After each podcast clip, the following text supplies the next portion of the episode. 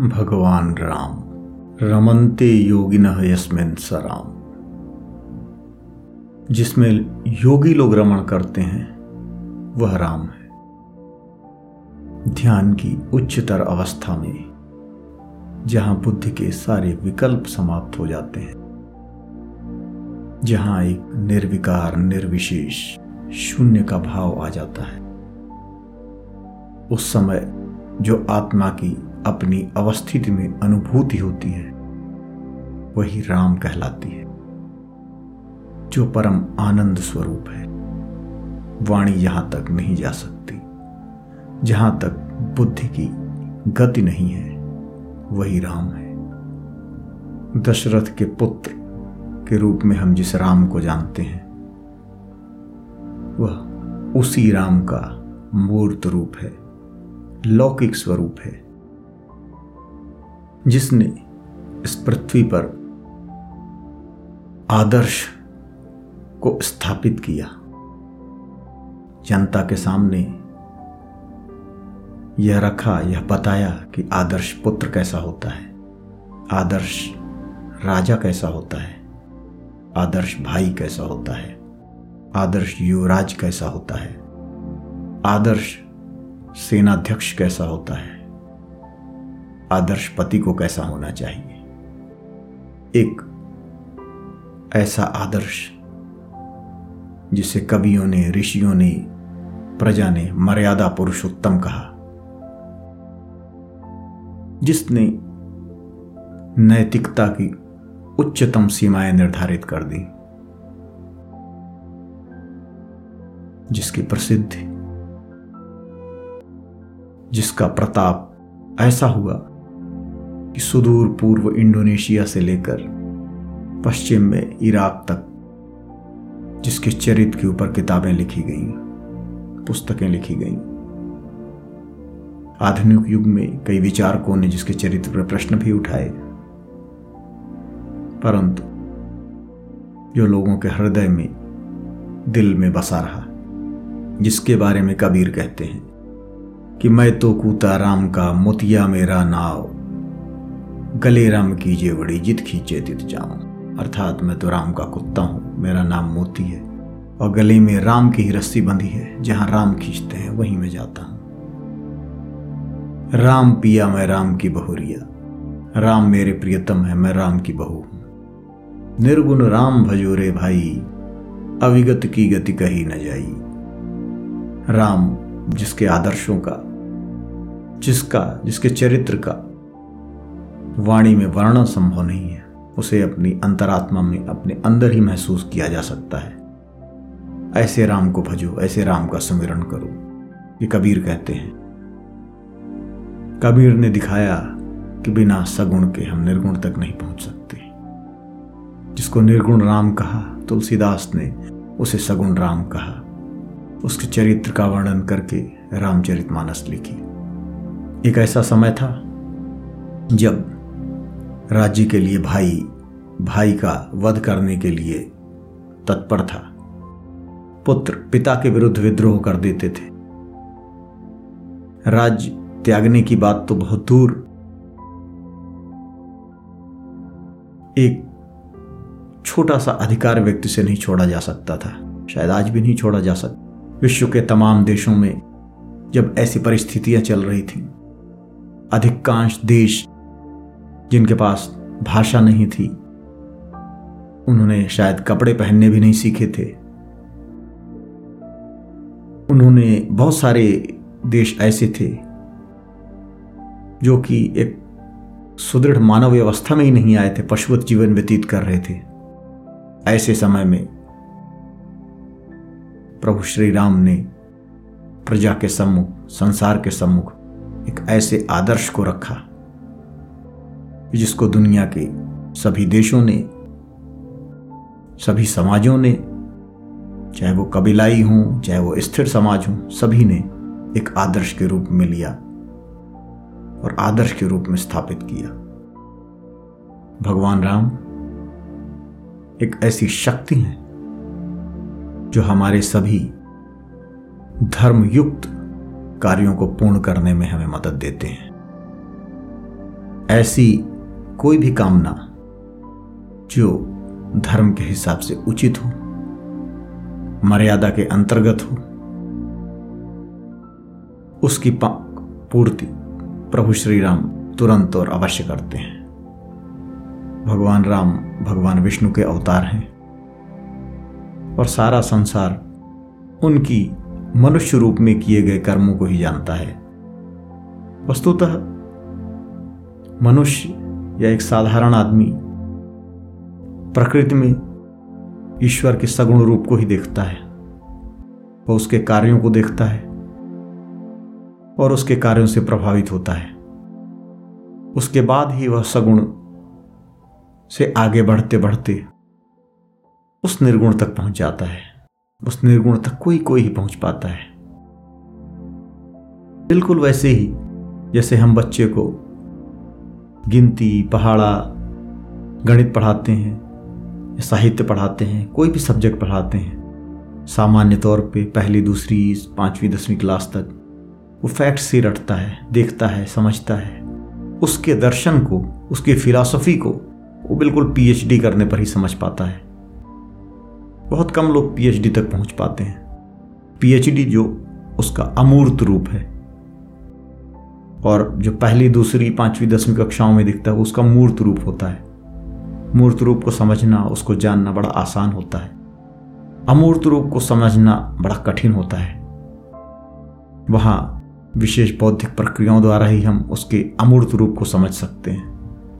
और जब प्रभु के अमूर्त रूप की बात हो तो उसे इस बुद्धि से नहीं समझा जा सकता, उसे अपने अंदर अनुभव किया जा सकता है। और ये वही राम है जिन तक पहुँचने के लिए कठोपनिषद में बताया गया है। यहाँ तक पहुँचना है, राम को अपने अंदर अनुभव करना है तो उसके लिए एक ही मंत्र है, ओम। कठोपनिषद में कहा गया है ए तदेवाक्षरम ब्रह्म ए तदेवाक्षरम परम ए तदेवाक्षरम ज्ञातवा ब्रह्म लोके महीयते। ओम यह एक अक्षर ही परम तत्व है। इस एक अक्षर को जो जान लेता है, जो इसका ज्ञान कर लेता है, जो इसका अनुभव कर लेता है, वह ब्रह्म लोक में पहुँच जाता है, वह भी ब्रह्म हो जाता है। वह जिसकी भी इच्छा करता है, उसकी हर इच्छा पूर्ति होती है। अगले श्लोक में कहते हैं कि ए तदेवाक्षरम ज्ञातवा यो यत इच्छसी तस्य तत्।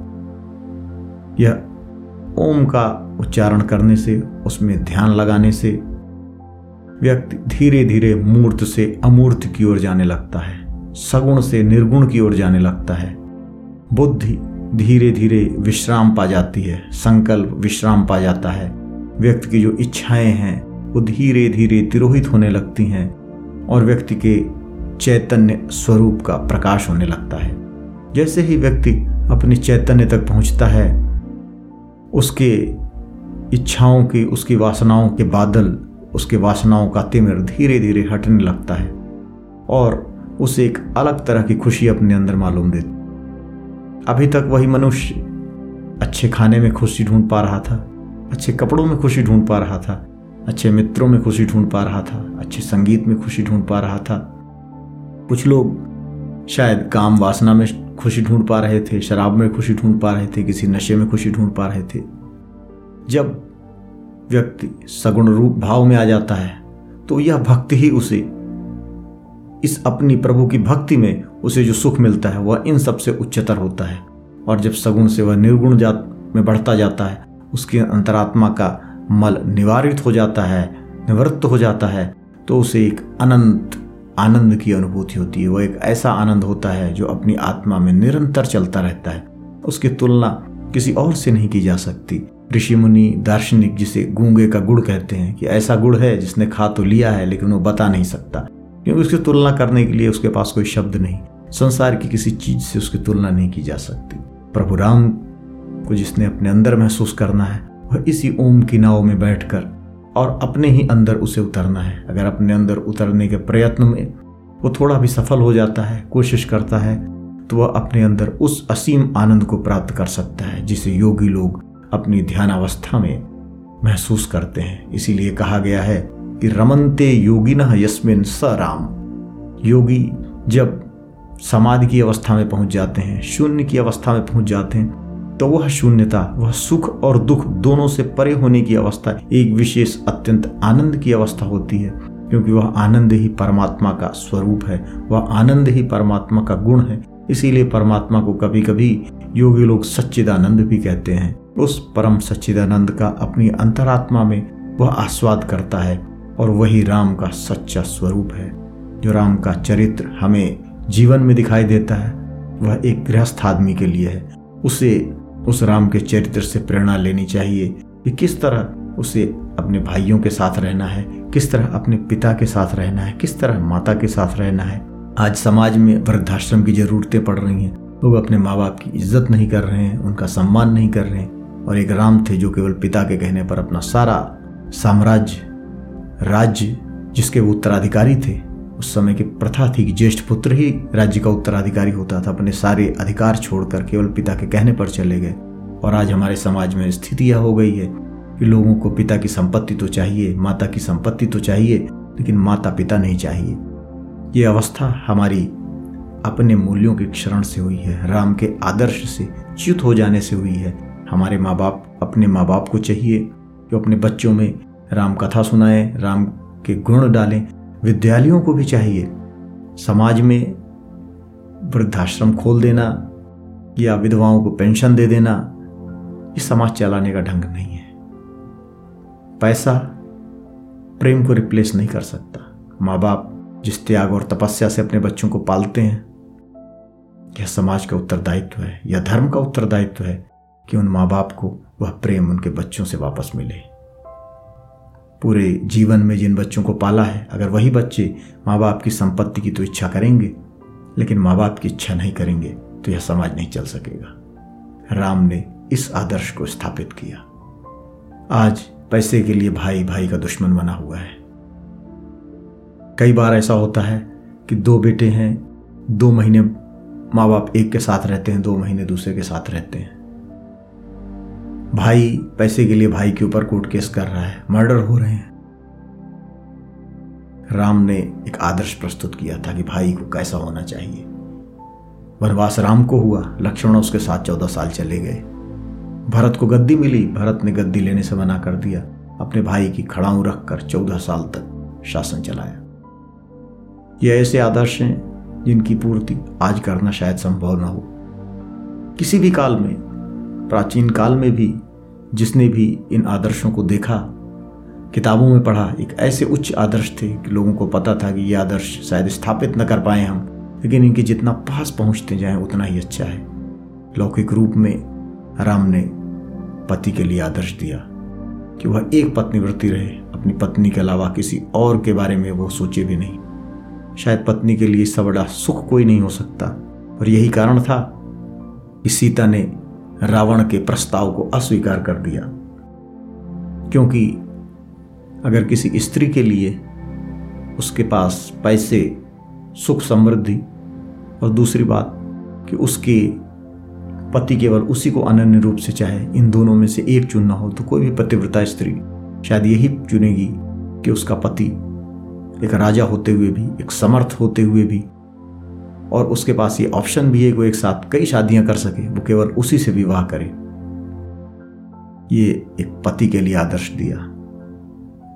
एक राजा के लिए आदर्श दिया कि अपनी प्रजा के लिए, अपने समस्त सुखों का परित्याग कर दे। एक ऐसी पत्नी जिसे वह अपने प्राणों से भी ज़्यादा मानता है, जिसके बिना वह सुखी रहने की संकल्पना भी नहीं कर सकता, वह सोच भी नहीं सकता, प्रजा के लिए ऐसे सुख का भी राजा को परित्याग करना पड़ सकता है।